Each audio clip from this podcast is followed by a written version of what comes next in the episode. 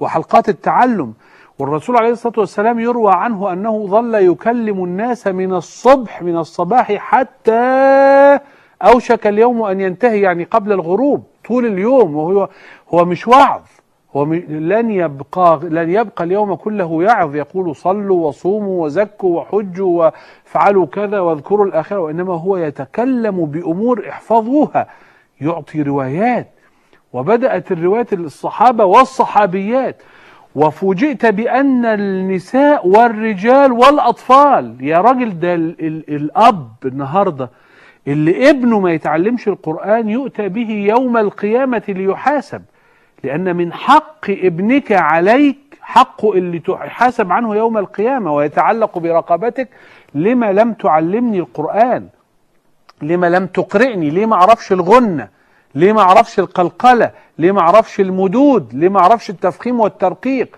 لماذا لا اعرف كيف اتلو القرآن كما انزل؟ لماذا؟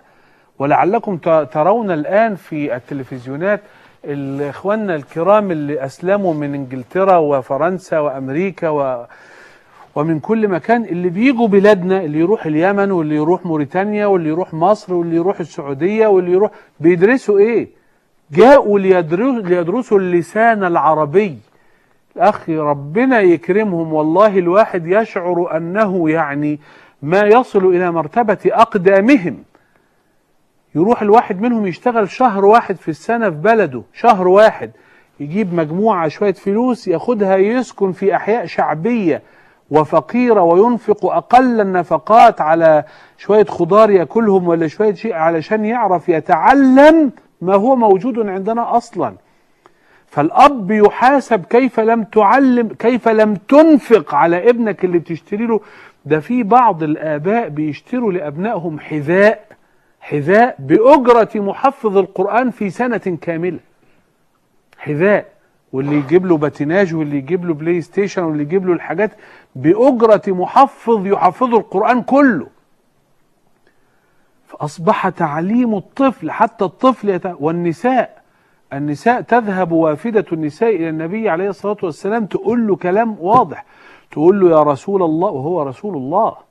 لكن هي ناس متحركة. لا أتكلم عن قوم خاملين كسالى يكفيهم الكلام العمومي والبكاء في الصلوات وال... لا ناس فاهمة مهمتها في, ال... في الأرض. فتذهب إليه تقول له يا رسول الله وهو رسول الله.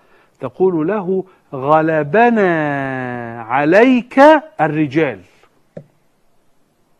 لكل ما نيجي نتقدم علشان مع إنه المرأة بتشهد الجمعة الجمعة والجماعات والدروس وصلاة العيد وصلاة الجنائز والدروس والخطب وكل شيء. إنما إذا أرادت أن تتقدم للسؤال استحيت لأن الرجال يحيطون بالنبي عليه الصلاة والسلام. تقول له وهي تقترح ال- ال- ال- بالتحديد مش تقول له فحل لنا يعني فحل لنا الأمر فحل لنا الموضوع يعني. لا تقول له فاجعل لنا يوما. فيجعل لهن يوما يسمع الأسئلة ويجيبها وكانت المرأة التي تستحي أن تسأل النبي عليه الصلاة والسلام تذهب إلى زوجاته تسألهن. علشان هن يسألن النبي عليه الصلاة والسلام نساء. ورجال وأطفال وعبيد وشيوخ كبار وكل المجتمع أصبح محذوفا. وهي دي الصفة اللي بتكلم فيها. صفة الحدفة إلى النهم عايز يقرأ. إنما اليوم لا يوشك إنسان يقرأ في صحيفة. ما يصلح يا إخواني؟ ما يصلح؟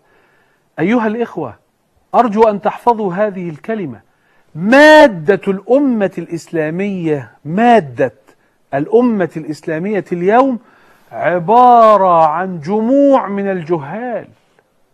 إنما مادة الأمة الإسلامية يوم أنشأها الإسلام صارت جموعا من العلماء. أصبحوا جميعا يقرؤون القرآن جميعا يسمعون في التفسير جميعا ناس فهم بتفهم ولذلك كان الواحد منهم صمام أمان لامه هو اللي راح خلى مصر أسلمت ولا خلى آه، الشام أسلمت ولا خلى العراق أسلمت ولا آه، ذهب إلى آسيا فأسلمت ولا إفريقيا فأسلمت. دول كانت تروح يروح صحابي يروح خمسة يروح أربعة يروح اثنين يروح عشرة. يفتحون البلاد ولأنهم صمام الأمان هناك صمام أمان. إذا بالأمة تسلم وينضبط فهمها. مصعب بن عمير هذا الذي نفرح به لأنه تسبب في تعليم أهل المدينة أهل يثرب كيف تصير مدينة منورة. عندما استقبلت الرسول عليه الصلاة والسلام مصعب صحابي شاب في كان في العشرين من عمره لكنه كان شغوفا فضل 13 سنة مع النبي عليه الصلاة والسلام يتعلم بدقة. ولذلك أنا أقف موقف الحقيقة المعجب إعجابا شديدا بصحابي كان له منزلة كبيرة جدا اللي هو جعفر بن أبي طالب. جعفر بن أبي طالب ده أخو علي بن أبي طالب ابن عم الرسول عليه الصلاة والسلام ابن عمه مباشرة ابن عمه شقيق زي ما بنقول. جعفر بن أبي طالب جعفر الطيار اللي هو كان أشبه إنسان بالرسول عليه الصلاة والسلام لدرجة أن الناس تتحير عندما تراه قادما من بعيد أهو رسول الله أم هو جعفر؟ جعفر هذا كلف تكليفا من الرسول عليه الصلاة والسلام أنه يمشي روح الحبشة مهاجرا. فذهب إلى الحبشة مهاجرا ولم يعد إلا في سنة ستة هجرية. يعني بقي في الحبشة سنين زيادة عن 10 11 12 سنة. 11 12 سنة من من قول 13 سنة من 23 يعني يعني أخذ فترة طويلة جدا في الحبشة. فلما عاد من الحبشة فاته علم كثير. فالنبي عليه الصلاة والسلام أخذه وآخى آخى يا رباه. يا سلام على جلال شعائر الإسلام. الإخاء مش زي ما إحنا بنقول بنعلمكم وإحنا بنتكلم كده. الواحد ساعات برضه بيتجاوز أمور الحقيقة انه الإخاء ده يعني آه مودة وحب ولطافة وظرف كده وناس حلوة مع بعضها وخلاص. ده حلو لكن نفهم يا اخوانا عزمات عزمات الإسلام. نفهموا عزمات الإسلام. آخى بين جعفر وبين إمام علماء الصحابة معاذ بن جبل. مش الرسول عليه الصلاة والسلام يقول إن العلماء يحشرون يوم القيامة زمرة يوم القيامة يتقدمهم معاذ بن جبل فأخذ جعفر هذا الذي كان غائبا لإمام علماء الصحابة إخاء علشان يعوض ما فات أمة تستدرك. ولا بد أن تحفظوا يا إخواني أكرمكم الله أن حجم العلم حجم الإدراك حجم التعلم حجم النهم بالنسبة لطبقة التأسيس اللي هيتأسس عليها الدين اللي هتقيم أوتاد الدين غير حجم العلم في اللي هيجوا بعد كده. اللي شايل الأمة النهاردة يجي واحد شيخ يقعد يتكلم مثلا مية ميتين درس ولا مية ميتين حلقة عن حوالين سلسلة الصحابة الله. الأمة عايشة مؤسسة على الصحابة.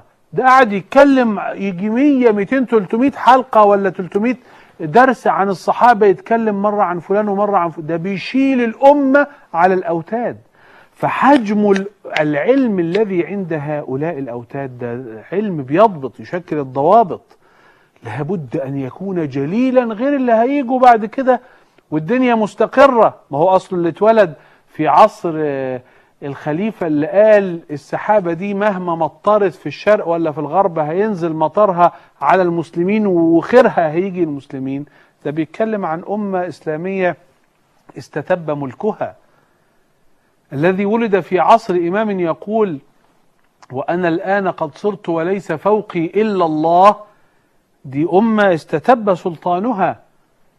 إنما اللي جاي ولسان حال الأمة واذكروا إذ أنتم قليل مستضعفون في الأرض تخافون أن يتخطفكم الناس. ده, ده عصر مختلف. لابد فيه من أهل العزائم ولا بد فيه من بحور العلم. ويا أيها الإخوة الأحبة الكرام يا قرة العين ويا حبة الفؤاد لقد عدنا إلى هذا. نحن اليوم نحتاج من تتأسس عليهم أمور الأمة في عصرها القادم. نحن الآن أمة تنتظر الجهاد الخاتم. نحن أمة ترى على أرض الرباط على أرض فلسطين آه، ومضات انطلاق الجهاد الذي هو جهاد الجهاد الآخر قبل يوم الدين. نحن الآن في عصر نؤسس للمسلمين تأسيسا ونؤسس لأنفسنا لا نؤسس للمسلمين لأننا يعني أئمة عليهم أو لأننا بل لأننا منهم وبأننا كما يقول يعني بيسموها إيه الواحد؟ يعني مقدمتا لأننا مقدمتهم إلى هذا. نحن يا إخواني لابد أن نعلم أننا عدنا إلى عصر التأسيس من جديد. لذلك لا تصلح قشور العلم لا تصلح شواشي العلم لا يصلح إلا فهم الدقائق وإلا التعلم. هذا لجمهرة المسلمين أن يعلموا وأن يقرأوا وإلا فقد ركب العلمانيون فوق ظهورنا وأصبح المستشرقون أو علماء المشرقيات ركبوا فوق رؤوسنا وأصبح الواحد لا يستطيع أن يرد شبهة أو أن يبين بيانا. لابد للأمة أن تستعيد هذا وللمسلمين أن يستعيدوا هذا. لذلك بدأ هذه بدأت هذه النهمة الشديدة. ووصل الأمر يا إخواني.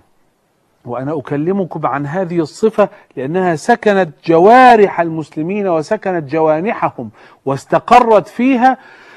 بدأت هذه الصفة تنزل إلى الساحة لدرجة أن عمر بن الخطاب رضي الله عنه عندما صار أميرا للمؤمنين كان يمشي في السوق يمتحن يختبر بياعة الليمون واللي بحمال القش يختبر في فقه البيوع. فإذا وجد أن المرأة التي لا تعرف اللي بتبيع شوية ليمون وجرجير وخضار في السوق لا تعرف فقه البيوع. أخرجهم من السوق وقال لا تفسدوا علينا أسواقنا. أمة فقيهة لا تفسدوا علينا أسواقنا.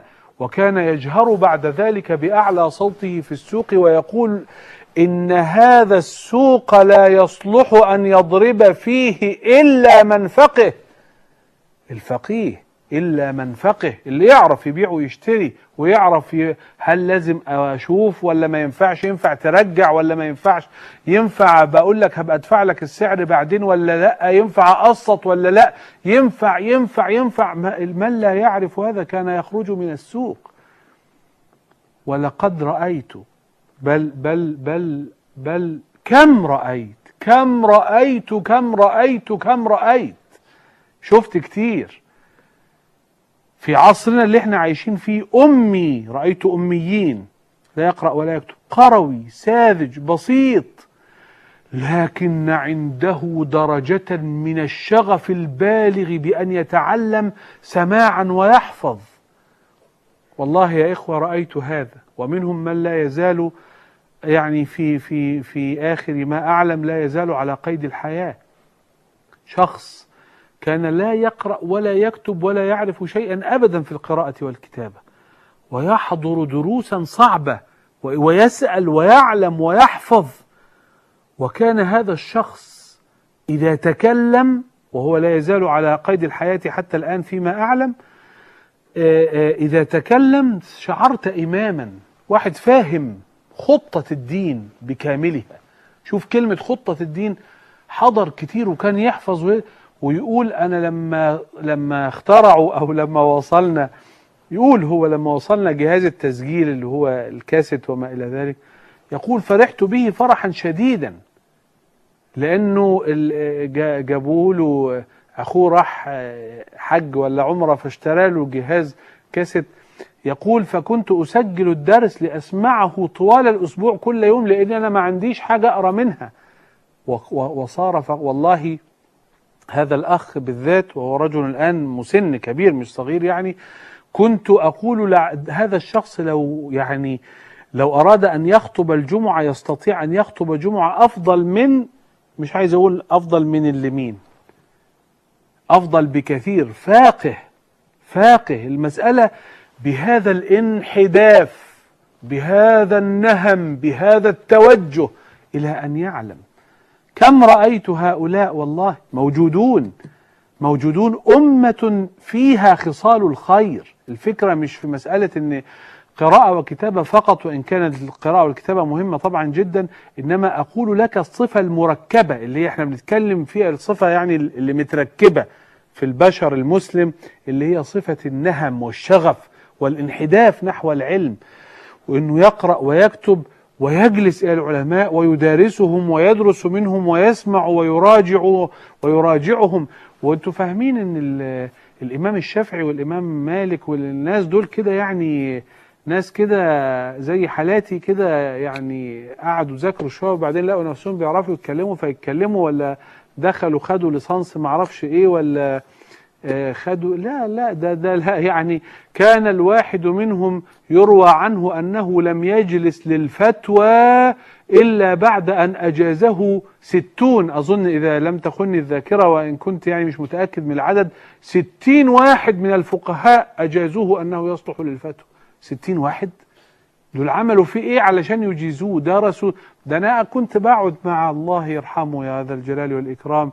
شيخنا الذي يعني تلقيت عنه الفقه وأنا لازلت غضا صغيرا يعني كنت متصور إن أنا وصلت السما وأنا قاعد مع الشيخ ده 20 30 قعدة ولا حاجة علشان يشوف أنا فاهم ولا مش فاهم. ويقول لي كويس ولا مش كويس ولا نافع ولا مش نافع. إنما ستون عالما من العلماء يمتحنون طالبا حتى يقال له اجلس. خلاص تفضل دلوقتي ينفع تقعد؟ فهؤلاء فقهوا وفهموا وأدركوا. منهم واحد من الصحابة دخل رجل فذم الدنيا. وأظن بقى يا جماعة إحنا النهاردة ما فيش فقه ولا علم ولا تدريس ولا حلقات أحسن من حكاية ذم الدنيا و والشكر في الاخره مش كده ولا إيه؟ مش بنعمل كده. أنا بعمل كده وكل الناس يعملوا كده بس أنا الحقيقة بحاول ما أعملش كده يعني أنا بس.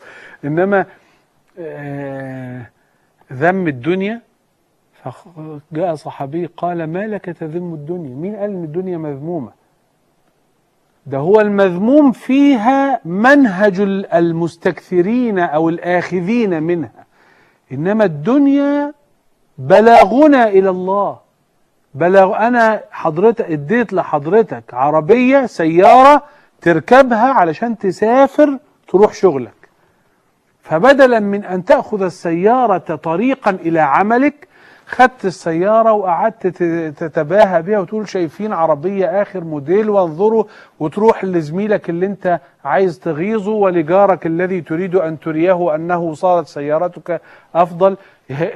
السيارة غير مذمومة. المذموم أنك استخدمتها في غير غرضها. مين اللي قال كده؟ واحد صحابي أبي بن كعب. أبي بن كعب وكان يجلس بجوار عمر بن الخطاب ويصحح لتابعي دخل ليخطب وليذم الدنيا. قال له مين قال لك إن الدنيا مذمومة؟ الدنيا فيها بلاغنا إلى الآخرة. فنعم المركب هي. دي مركب إلى الآخرة. كل الناس خدوها بقى وقعدوا يتباهى بيها قدام البنات في الشارع ويزمر لهم علشان يركبوا معاه فالمذموم خلقه وليس المركب. فيا اخواني هؤلاء من شدة ودقة فهمهم للدين أصبحوا صمامات أمن للأمة. ولذلك الذي يعني تفرحون به اللي هي خير الناس قرني ثم الذين يلونهم. ثم الذين يلونهم 300 سنة الأولانيين من الإسلام. والحقيقة أنا يعني النقطة دي برضو اللي هي يطلعوا بقى ثلاث أجيال أربع أجيال زي ما يطلعوا إنما هم كده ثلاث قرون.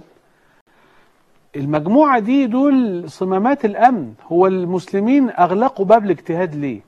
الشيء اللي إحنا النهاردة كلنا بنقعد نذمه ونقول كيف العقل المسلم يوقف باب الاجتهاد؟ إزاي؟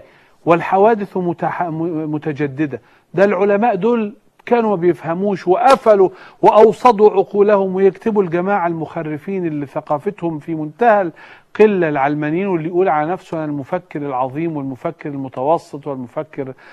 يقول لك قفلوا باب الاجتهاد. أنت عارف هما بقى قفلوا باب الاجتهاد ليه؟ قفلوا باب الاجتهاد عشان المصايب اللي أنتوا شايفينها دلوقتي. أنهم وجدوا أن ضعف الأمر وأصبح العلماء تحت سلطان الطغيان يمالئون السلطان ويطلع له فتاوى زي ماشي بالبوصلة. أمريكا عايزاه يطلع اجتهادات في الطريق ده. والرئيس عايزه يطلع اجتهادات في الطريق ده. والملك عايزه يطلع والوزير و... ماشيين على السطر على الخط.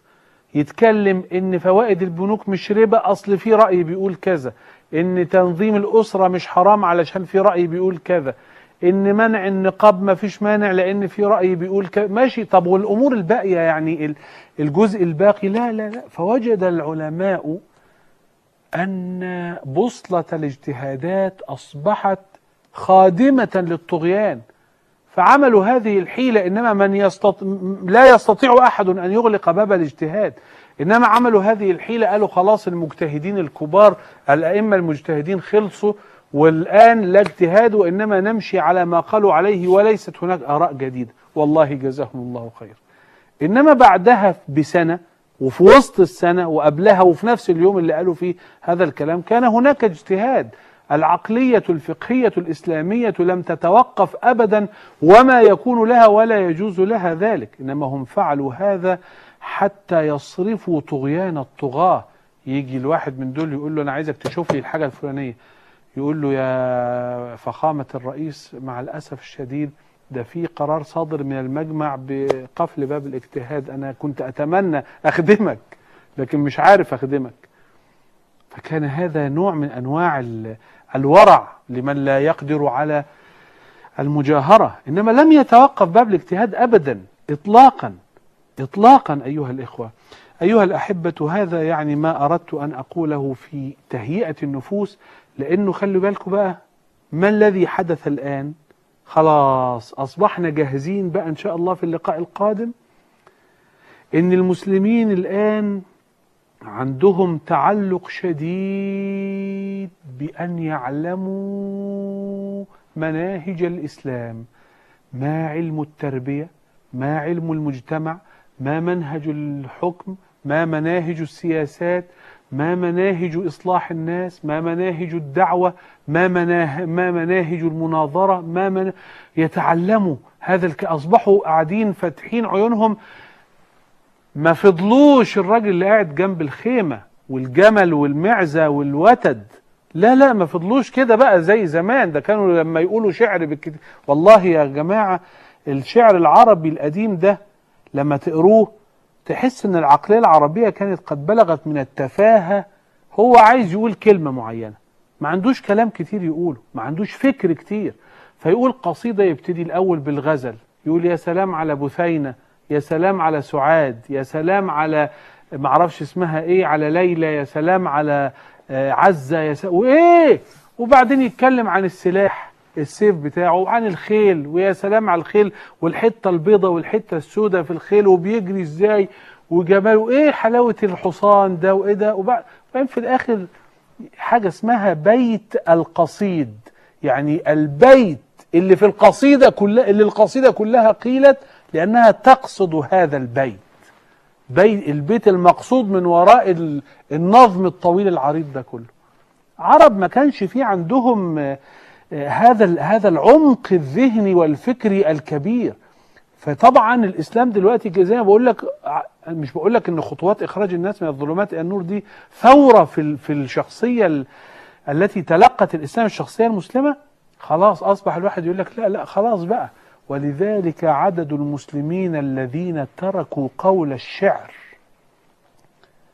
من الصحابة جمهرة كما أحصاها بعضهم في بعض رواة الأدب وتجدون ذلك أيضا في كتاب أشرت إليه في الأسبوع الماضي والتاني واللي هو الكامل أو الأغاني وكلاهما تكلم الأغاني مش الأغاني هو اسمه كده كتاب الأغاني من من التي تروي أخبار العرب وأيام العرب. آه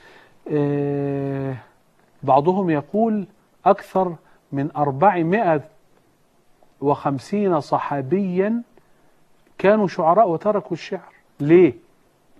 مخه اتشغل. ذهنه امتلأ. القرآن جاء ببلاغته وجاء بفكره فأصبح ما يقدرش شعر إيه؟ شعر إيه؟ ده أنا أصبحت قدام قدام عشر أبيات تقراهم مثلا الآن من الناس ال- ال- العلماء الكبار يعني تلاقيهم مليانين فكر وعلم في عشر أبيات. إنما التاني كان يقول قصيدة 100 بيت ما فيهاش غير بيت واحد فيه كلمتين كويسين والباقي كلام لطيف بس حلو. ويقولوا أجمل الشعر أكذبه. كل ما تكذب أكتر الشعر بتاعك يطلع حلو. فاكذبوا. فكانوا الشع- الشعر يعني مقبول في هذا.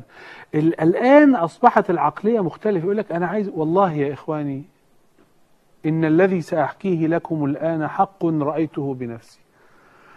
كان هناك أب جزاه الله خيرا. كان يربي ولده على على مسألة دقة القول ودقة العلم ودقة التلقي وصدق القياس وضبط القياس. فكان هذا الولد إذا أراد الوالد إن هو يتكلم معاه كلام خفيف بقى يعني يداعبه. والولد لسه سنه صغير لم يصل يمكن خمس ست سنين. كان إذا أراد أن يكلمه كلام كده يعني فيه نوع من المداعبة الولد مش عايز مش عايز يسمع يعني يقول له لا احكي لي الحكاية الفلانية. أنت كنت بتكلمني عن النقطة الفلانية. لو حب ينيمه وهذا الولد لا يزال حيا الآن ويعني ال- اللي يحب ينيمه يحب يغني له أغنية يعني آه، كما يفعل الأب الراشد إذا أراد أن يهدئ من من عاطفة أبنائه وأن يجعلها. يعني يقولوا لا مش عايز أغنية كلمني عن الموضوع الفلاني احكي لي حصل إيه معاك النهاردة حصل. العقلية تغيرت عقلية التلقي. هو ده المسلم هو ده بقى هي دي الصفة دي أنه مسلم يبحث عن هذه الأمور. وبهذا انتقل المسلمون بفضل الله عز وجل إلى ما أراده الله تبارك وتعالى لهم من فضل كبير. أيها الإخوة أنا خايف الوقت يخرج مني و أريد أن أعلق على بعض الكلام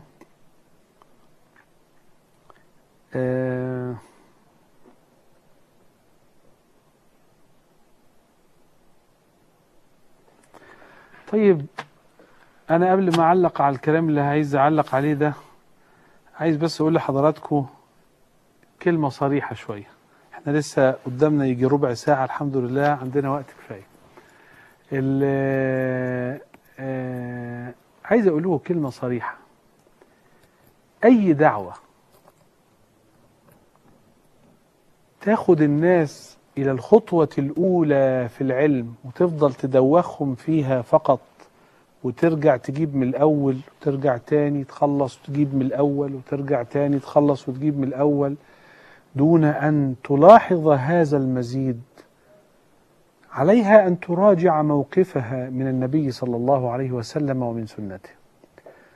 كذلك أي دعوة تقتصر على آه، مجرد النقل دون عمق الفقه والإدراك أو تتحدث فقط فيما هو فقه من الفقه القديم اللي هو فقه الصلاة فقه الزكاة فقه المساجد فقه البيوع فقه دون أن ترى تطور الفقه أو تطور المجالات الاقتصادية والسياسية. والاجتماعية ما فقه الإسلام فيها هي دعوة عليها أن تراجع موقفها من سنة النبي عليه الصلاة والسلام. إنها دعوة تتكلم على الفتات القديم ولا تستشعر أنها مكلفة بأن تقابل المستجدات التي جدت في الحياة. هناك دعوات وإن تسمت بأنها سنة إنما توشك أن تضل الناس جميعا بتغييبهم بتغييبهم. إنما العلم كما أقول هو مقصود به العلم الذي يواكب ما عليه حياة الناس. ولذلك يعني مثلا في علم الدعوة النبي عليه الصلاة والسلام آه، كان آه، يقول للصحابي الجليل معاذ بن جبل آه، يقول له أعلمهم كذا فإنهم أجابوك لذلك فأعلمهم بكذا. فإنهم أجابوك لذلك فأعلم طب ما أجابونيش ما تقول لهمش من يمكن أن ي... طب ما لا لم يجيبوني ولم أقل له من يضمن لي ويكفل لي أن هذا ليس حراما؟ الله لا أذكر لهم لقد كتمت العلم إذا. لا أذكر لهم لقد وجا... تركتهم يقعون في الحرام ولم أبلغهم بأنه حرام. يبقى الكتمان حرام والقول مؤجل. أكتم ولا أقول؟ لازم علم دعوة. علم الأمر بالمعروف علم النهي عن المنكر علم التربية علم الحكم علم المجتمع علم الأسرة. يا رباه سنتلقى الكثير لذلك يعني يعني الحقيقة كان من عطاء الإسلام أنه أنشأ العلماء كمرجع لأنه أنا عندي ناس ركبت فيهم النهم الشديد لتلقي العلم ولم يجدوا العلماء الذين يسألونهم. طب هيبقى نهم هيبقى مشتاق هيبقى نفسه يتعلم وليس عنده من يتعلم منه ماذا يفعل؟ فاشتغل الإسلام بتحويل الناس إلى على فكرة أنا لم أقل أبدا ولم أقصد أبدا أنه الفئة الخاصة اللي هي العلماء اللي هي أهل الحل والعقد اللي هي دي مش موجودة لا دي موجودة ومهمة جدا. إنما أنا قصدت أن أقول هذه الفئة الخاصة من العلماء الثقات الأثبات موجودة. ثم سألت ما شأن عوام المسلمين فتناولت على أنها صفة عامة للمسلمين. ولذلك كان قول النبي عليه الصلاة والسلام إنه ده بالعكس كارثة. ألا يوجد العالم لأنه أنا أنشأت النهم عند الناس. من يسألون؟ يسألوا مين؟ يتعلموا من مين؟ فيقول إن الله لا ينزع العلم بانتشاله بانتزاعه بقبضه ب ب ب بنزعه من صدور العلماء. واحد كان عالم امبارح بالليل والنهاردة الصبح أصبح غير عالم. وإنما يقبض العلم بقبض العلماء بموتهم. عندي ألفين عالم على مستوى العالم الإسلامي يموتوا مش موجود حد بعد كده.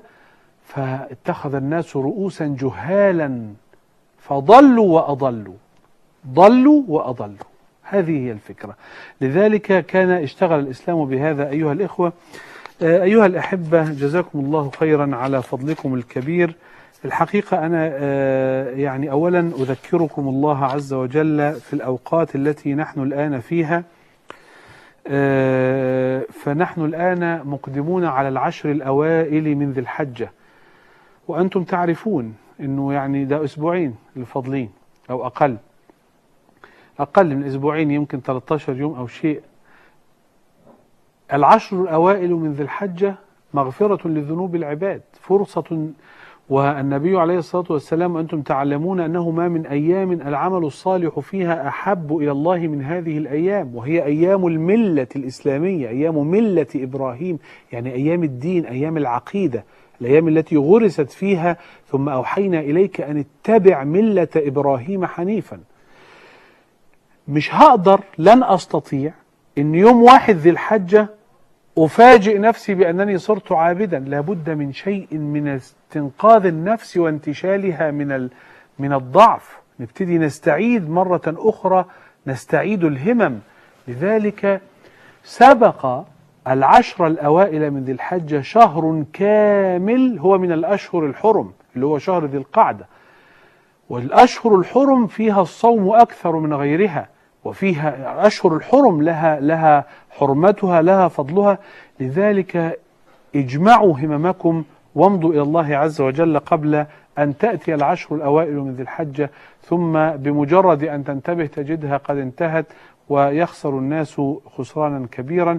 لذلك أيها الإخوة أذكركم بالتهيؤ والتجهز بقلوبكم أولا وب الرياضة البدنية على الصلاة والقرآن والذكر والدعاء والصدقات إنما بالقلوب أصلا أيضا.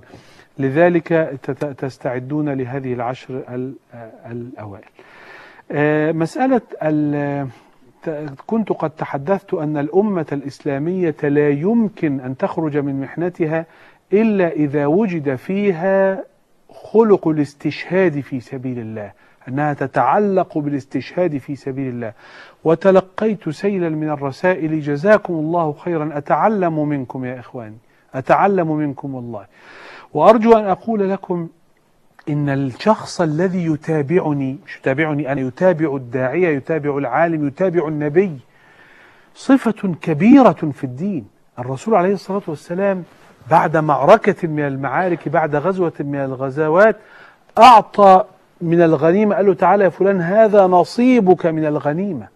الصحابي لأنهم طبعوا على أنهم يريدون الشهادة في سبيل الله يريدون ضربة تغفر بها ذنوبهم ويبلغون الجنة.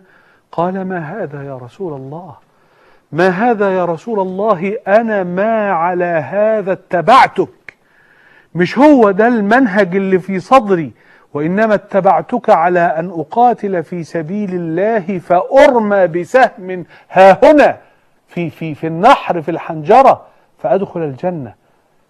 فالنبي عليه الصلاة والسلام أعجب بهذه قال إن تصدق الله يصدق ساعة من نهار نزل الغزو وجاء والسهم مرش انظر إلى الأمل انظر إلى آمال هؤلاء إلى تطلعهم. يتطلع إلى سهم ينغرس في في رقبته. يا من ترون حتى أن الأمل في الأوراق وال, وال لا يتطلع بسهم ينغرس في رقبته. فيلقى الله عز وجل مبرأ بالذنوب. ما على هذا اتبعتك وإنما اتبعتك على أن أرمى بسهم ها هنا. فأدخل الجنة. ساعة من نهار جاء والسهم مغروس. فيقول النبي عليه الصلاة والسلام لقد صدق الله فصدقه الله. ليس بهذا التعبير بالضبط.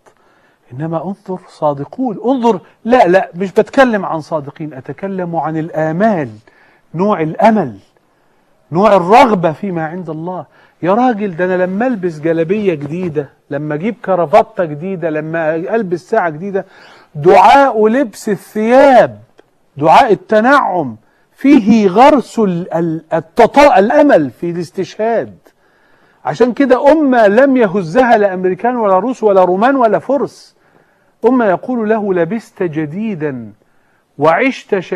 حميدا ومت شهيدا.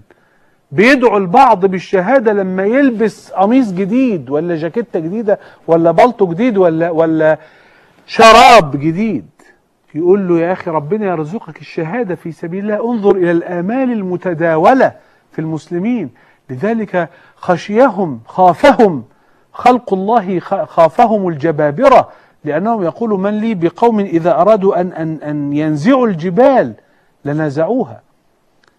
الرجل منهم ليس كمثلنا اليوم أيها الإخوة. يقع الإنسان في ذنب فيقول أتصدقت وصمت وصليت وإنما يقول الصح من, من منا اليوم يقول هذه الكلمة؟ يقول لقد ارتكبت ذنبا فما زلت أخشى منه إلا أن تكفره عني الشهادة في سبيل الله. إني أستشهد. الله فين كفارات الصيام؟ فين كفارات الصدقة؟ فين كفارات الحج والعمرة؟ فين كفارات الصلوات الخمس مكفرات اللي ما بينهن؟ فين؟ فين؟ دول كانوا صحابة لكن يقول إلا أن تكفره عني الشهادة في سبيل الله. واخدين بالكم يا إخواني من نوعية الأمل من نوعية الرجاء من نوعية التطلع. الرجل شايف أنه لما يمدغ بلحة دي حياة طويلة. يقول لئن بقيت حتى أنهي هذه التمرات إنها لحياة طويلة. آمال آمال هي دي نوع الأمل اللي عند الشباب والنساء والرجال. ضربة ضربة في عنق. أمل ومن سأل الله الشهادة بصدق بلغه الله منازل الشهداء وإن مات على فراشه. إنما اليوم إما شأن اليهود ولا تجدنهم أحرص الناس على حياة. عايزين يعيشوا بالسلام صارت في المسلمين. وإما إنه الوهن ويقذفن في قلوبكم الوهن. قالوا وما الوهن يا رسول الله؟ قال حب الدنيا. حب الدنيا وكراهية الموت. شايف الفرق بين آمال وأمال. يا أخوانا اغرسوا هذا في القلوب. اعملوا معروف. اعملوا معروف. ناموا تحلمون بجنة الخلد. الشهداء ارتفعوا إلى درجة النبيين. من يرفعني أنا؟ من يرفعني أنا؟ حازم أبو إسماعيل من يرفعني أنا لأكون مع النبي عليه الصلاة والسلام؟ من ير... هل أستطيع أن أكون صديقا؟ ما أعرفش طاقتي تعمل إيه. مع... هل أستطيع أن أكون صالحا؟ أنا مش متأكد من قدرتي. إنما مع الذين أنعم الله عليهم من النبيين والصديقين والصالحين في وسطهم والشهداء. يسألون الله الشهادة بصدق. أمل يعمر صدور هذه الأمة. ولذلك يعني احرص على الموت. توهب لك الحياة. وأنا الحقيقة طبعا جزى الله خيرا أهل فلسطين خيرا على رسائلهم. لكن أنا اسمحوا لي يا إخواني الكرام يا أهل فلسطين وأهل المسجد الأقصى أني أعتذر عن أني لا أقبل الرسائل التي أرسلتم بها إلي. لأنه يعني كما لو كانوا يشكرون كما لو كان طرفين أهل فلسطين بيشكروا اللي بينصروا مين قال؟ هذه قضية المسلم. إحنا لسنا طرفين. نحن عجينة واحدة في هذه مقدساتنا. ليس جزاكم الله خيرا. أنتم المرابطون وأنتم أولى بالشرف منا. لقربكم ولوجودكم في أرض الرباط. ولكن لا يرسلن واحد رسالة لمتحدث يقول له يعني نصرتنا فنصرك الله. لقد نصر إن إنما ننصر الله أو ننصر أنفسنا. وليس الأمر أمر طرفين. وجزاكم الله خيرا. إخواني أكرمكم الله. اليمن الحبيبة. الحقيقة يا أخي الكريم لا تتصور الأخ صاحب هذه الرسالة كم انخلع قلبي بأن رأيت ويعني ما, ما عليه الأمر هناك. الحقيقة يعني لدرجة أني أشعر أن الدعاة يأثمون بترك هذه الأرض المباركة الكريمة. المساجد عامرة بشباب يعني يبش شباب صغير يعني تذهب إلى درس في مثلا خمسة آلاف أو ثلاثة آلاف أو ألفين تلاقي أكثر من تس من 96 98 99% منهم أقل من العشرين عاما. تلك أمة مبشرة ويعني و و والأمر أثر لدرجة الحقيقة أني أشعر أن الدعاء يأثمون. يعني إذا لم يذهبوا إلى هناك أيها الإخوة كم عندي من مما يجب أن يقال لكن على كل حال لقاؤنا في الأسبوع القادم إن شاء الله. فإنما وإنما أريد ألا أحرمكم فضل الله عز وجل بالاستماع إلى فضيلة الأخ الصالح الشيخ الجليل الكبير فضيلة الشيخ محمد الصغير أكرمه الله ونلتقي في الأسبوع القادم إن شاء الله. يا رب العالمين تقبل الله منا ومنكم وأحسن الله إلينا وإليكم وشكر الله لكم وأعزكم الله وجعلني وإياكم من الصادقين. برحمتك يا أرحم الراحمين خذ بأيدينا إليك أخذ الكرام عليك ولا تكلنا إلى أنفسنا طرفة عين. ولا أقل من ذلك فنزل ونخزى وأصلح لنا شأننا كله برحمتك برحمتك برحمتك يا أرحم الراحمين. والحمد لله رب العالمين والسلام عليكم ورحمة الله وبركاته.